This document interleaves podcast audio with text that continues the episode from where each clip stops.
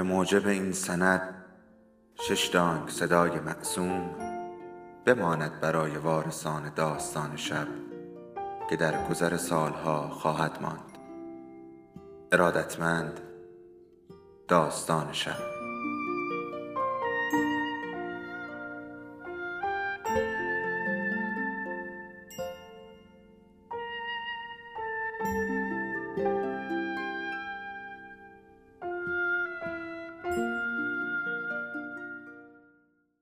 یکی بود یکی نبود.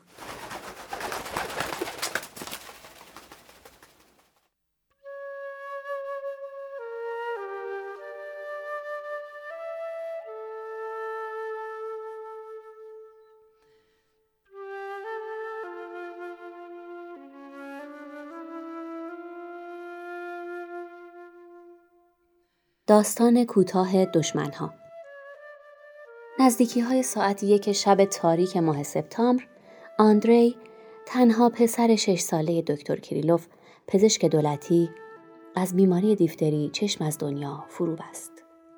همین که همسر دکتر جلوی تخت کودک مردش به زانو افتاد و اولین نشانه های از خود بی خود شدن در او دیده شد زنگ سرسرا به شدت به صدا درآمد. صبح روزی که بیماری دیفتری سر از خانه درآورد همه ها را به خانه هایشان روانه کردند. بنابراین کیریلوف خودش با همان پیراهن آستین بلند و جلیقه دکمه نینداخته بیان که دست و صورت مرتوبش را که از اسید فنیک میسوخت پاک کند در را گشود.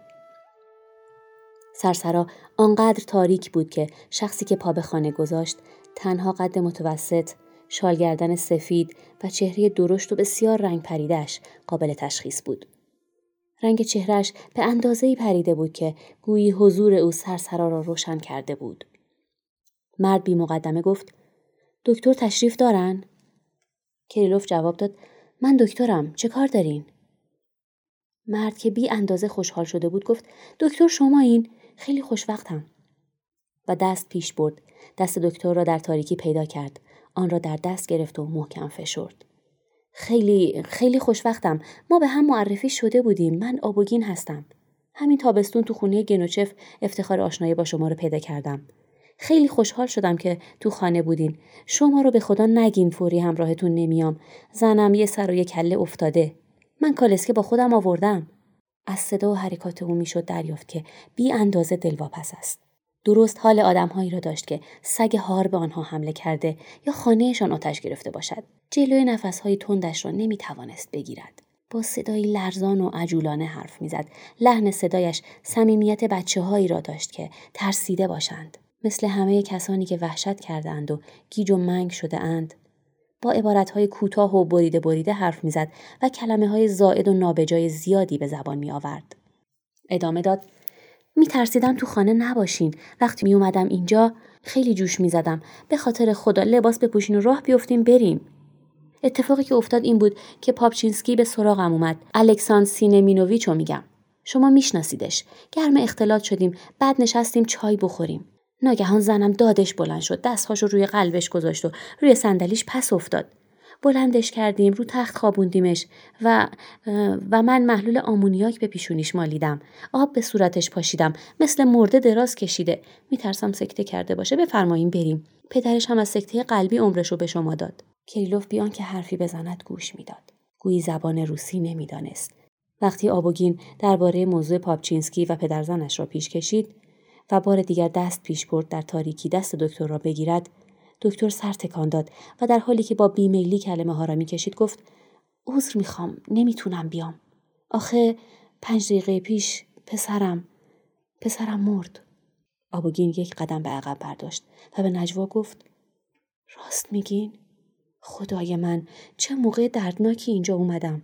امروز روز خیلی شومی بوده خیلی شوم. چه تصادفی.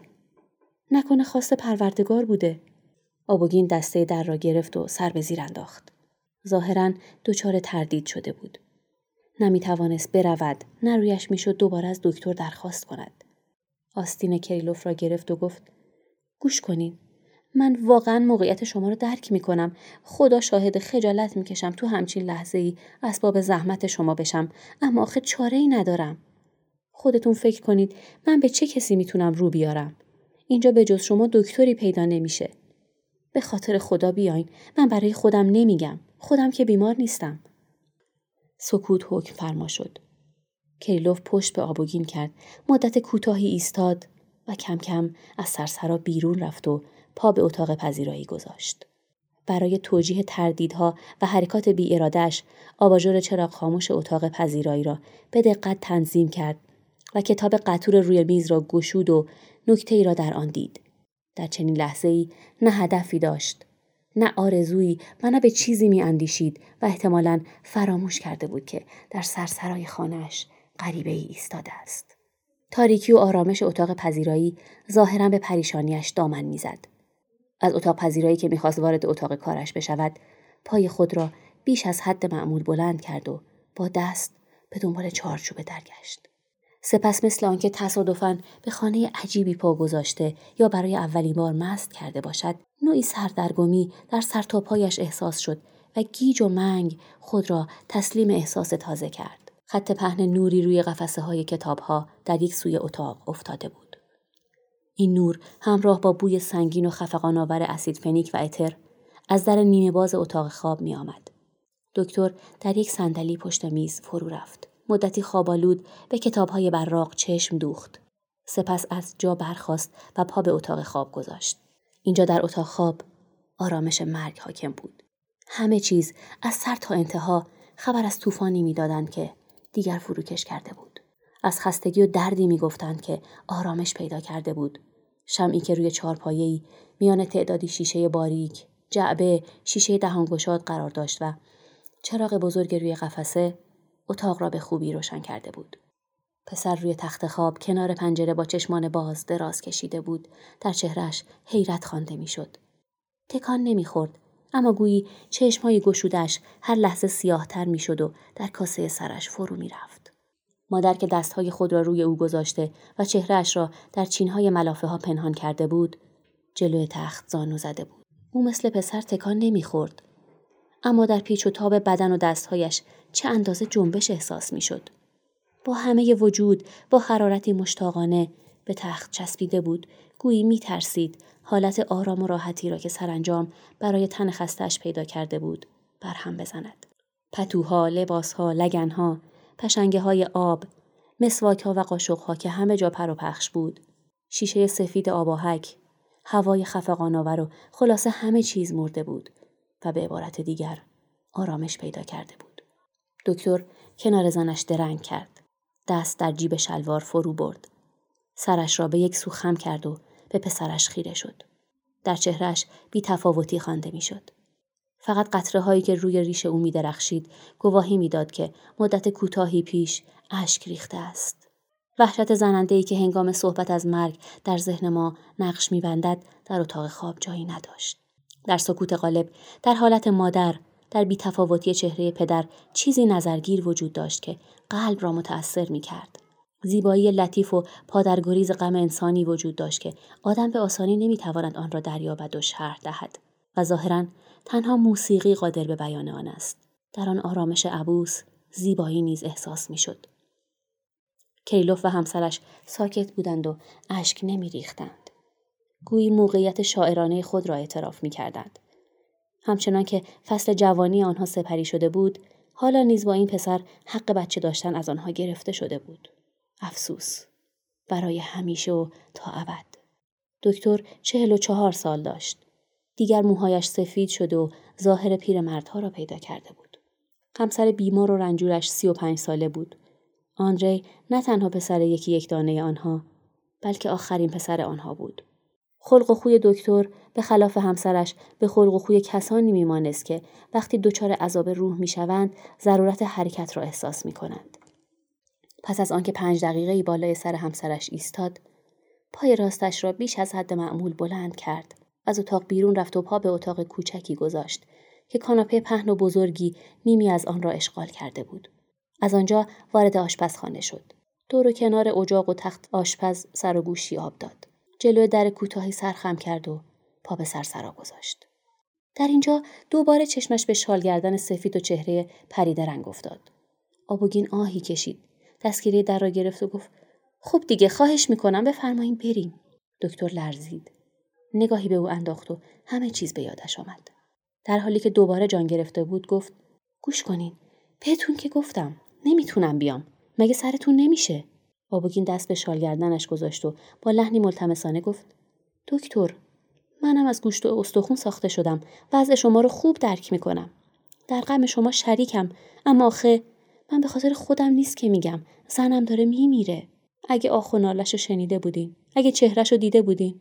اون وقت متوجه می‌شدین که چرا اصرار می‌کنم. پروردگارا خیال می‌کردم رفتین لباس بپوشین. وقت داره میگذره دکتر. تمنا می‌کنم بفرمایین بریم. کیلوف پس از لحظه گفت نمی‌تونم بیام. و پا به اتاق پذیرایی گذاشت. آبوگین به دنبالش رفت و آستین او را گرفت. شما قصه دارین درک می‌کنم. آخه من که نمی‌خوام درد دندون معالجه کنین یا گواهی پزشک بدین. می‌خوام جونه انسان رو نجات بدین. مثل گداها التماس می‌کرد. جون آدم از غم و غصه بالاتره. به نام انسانیت خواهش می‌کنم جرأت داشته باشین. شهامت داشته باشین. کیلوف با اوقات تلخی گفت انسانیت از یه سر نباید باشه. به نام همون انسانیت از شما خواهش می‌کنم کاری به کار من نداشته باشین. پروردگارا چه حرفها میشنوم؟ من روی پای خودم بند نیستم. اون وقت شما منو به نام انسانیت میترسونین؟ من حالا به هیچ دردی نمی‌خورم. هیچ کاری از دستم ساخته نیست. میفرمایین زنم و پیش کی بذارم؟ خیر خیر. کریلوف دستهای گشودش را از چنگ او بیرون آورد و خود را کنار کشید. آشفته خاطر ادامه داد. از از من خواهش نکنین متاسفم. طبق جلد سیزدهم قانون مدنی من باید همراه شما بیام و شما حق دارین منو کشون کشون ببرین. خب ببرین اما من حال درستی ندارم. حتی نا ندارم حرف بزنم. منو ببخشین. آبوگین دوباره آستین دکتر را گرفت و گفت بی انصافیه که با این لحن با من صحبت می‌کنین دکتر. روی جلد سیزدهم سنگ بذارین. من چه حقی دارم که با خشونت با شما رفتار کنم؟ دلتون می‌خواد بیاین دلتون نمی‌خواد نیاین. دست پروردگار به همراهتون. چیزی که هست من با عواطف شما کار دارم نه با اراده شما. یه زن جوون داره میمیره. شما میگین همین الان پسرتون مرده. بنابراین چه کسی بهتر از شما نگرانی منو درک می‌کنه؟ صدای آبوگین از دلواپسی میلرزید. لرزش بدن و لحن صدا خیلی بیشتر از حرفهاش متقاعد کننده بود. در رفتار آبوگین صمیمیتی دیده می‌شد. اما هر عبارتی که از دهانش بیرون میآمد ساختگی و بیروح بود و آب و تابی نابجا داشت و گویی توهینی به فضای خانه دکتر و زنی بود که داشت میمرد. او خودش این موضوع را احساس کرد و از ترس اینکه مبادا حرفهایش بد تعبیر شوند سعی کرد صدایش نرم و ملایم باشد تا اگر نه حرفهایش دست کم صداقت لحن صدایش دکتر را متقاعد کند. معمولا حرف هر چقدر سنجیده و دلنشین باشد تنها بر آدمهای بیغم تأثیر می‌گذارد. و کسانی را که اندوهگین یا خوشحالند کمتر راضی می کند. چون بیشتر وقتها سکوت بهتر از هر واژه‌ای خوشحالی یا اندوه را توصیف می کند. اشاق وقتی لب فرو بستند بهتر زبان یکدیگر را درک می کنند و خطابه گرم و پرشور بر سر گور یک مرد تنها بر آدمهای بیگانه تأثیر می‌گذارد و در نظر همسر و بچه های او سرد و بی اهمیت است. کریلوف آرام ایستاده بود و چیزی نمی گفت. وقتی آبوگین درباره حرفه والای پزشکی و از خودگذشتگی حرفهایی بر زبان راند دکتر ابوسانه پرسید. خیلی دوره؟ سیزده چهارده کیلومتره. اسبهای خوبی دارم دکتر. قول شرف میدم که یه ساعت شما رو ببرم و برگردونم. فقط یه ساعته. حرفای آخر مرد بیش از اشاره به انسانیت یا حرفه پزشکی بر دکتر تاثیر گذاشت. مدتی اندیشید و آهکشان گفت خب بفرمایین بریم. دکتر با گامهای نامطمئن به سرعت به اتاق کارش رفت و چیزی نگذشت که با پالتو برگشت. آبوگین دلشاد در پوست خود نمی گنجید. دکتر را در پوشیدن پالتو یاری کرد و همراه او از خانه بیرون رفت. بیرون هوا تاریک بود اما از سرسرا روشنی بیشتری داشت. حالا در تاریکی قامت بلند و خمیده دکتر با آن ریش باریک بلند و بینی عقابی به خوبی دیده می‌شد. در کنار او چهره درشت و رنگ پریده آبوگین که کلاه کوچک بچه مدرسه ها به سختی فرق سرش را میپوشاند به چشم می‌خورد. سفیدی شالگردن فقط در جلو به چشم می آمد اما در پشت سر در پس موهای بلندش پنهان بود. آبوگین همچنان که کمک می‌کرد تا دکتر در کالسکه جا بگیرد به نجوا گفت راستی که بزرگواری شما در خور ستایشه لیوک عزیز دور می‌زنیم تا می‌تونی تند برو عجله کن کالسکران به سرعت می‌رفت ابتدا یک ردیف ساختمان ساده که در امتداد حیات بیمارستان قرار داشت پیدا شد همه جا تاریک بود به جز نور درخشان پنجره‌ای که در انتهای حیات پرچین باغچه را روشن می کرد. سه پنجره طبقه بالای خانه کنار آن از هوای اطراف رنگ پریده تر بود. کالسکه سپس وارد تاریکی متراکمی شد که در آن بوی رطوبت قارچ پیچیده بود و نجوای درختها شنیده می‌شد. سر و صدای چرخها کلاقها را بیدار کرد و آنها در میان برگها شروع به حرکت کردند و صدای غمآور و حیرت زده خود را سر دادند. گویی می‌دانستند که فرزند دکتر مرده و همسر آبوگین بیمار است.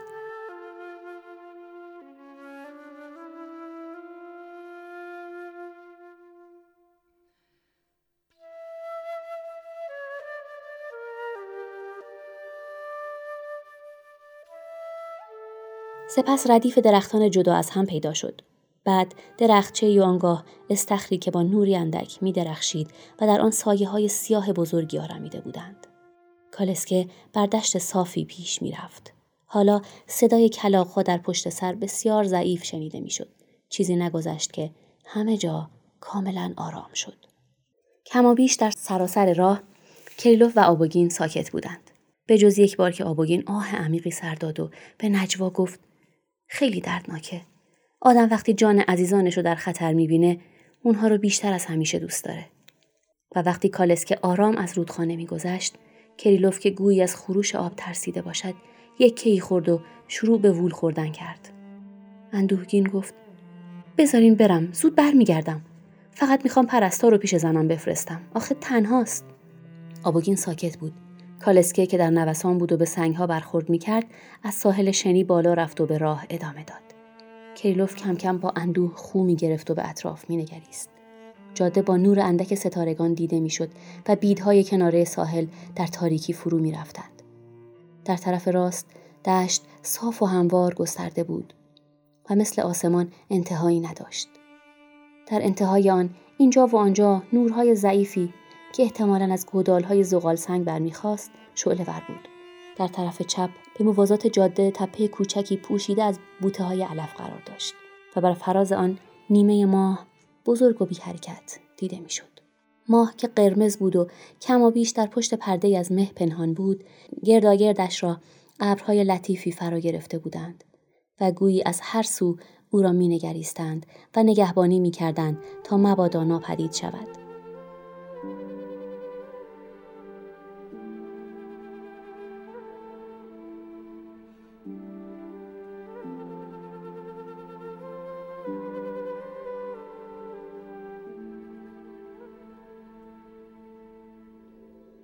داستان شب بهانه است. برای با هم بودن دور هم نشستن شنیده شدن.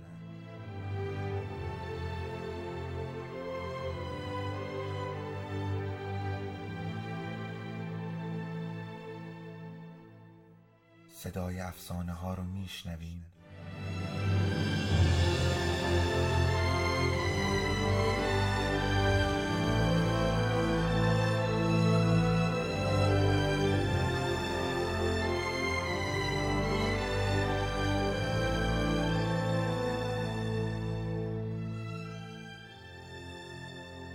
شبتون بخیر.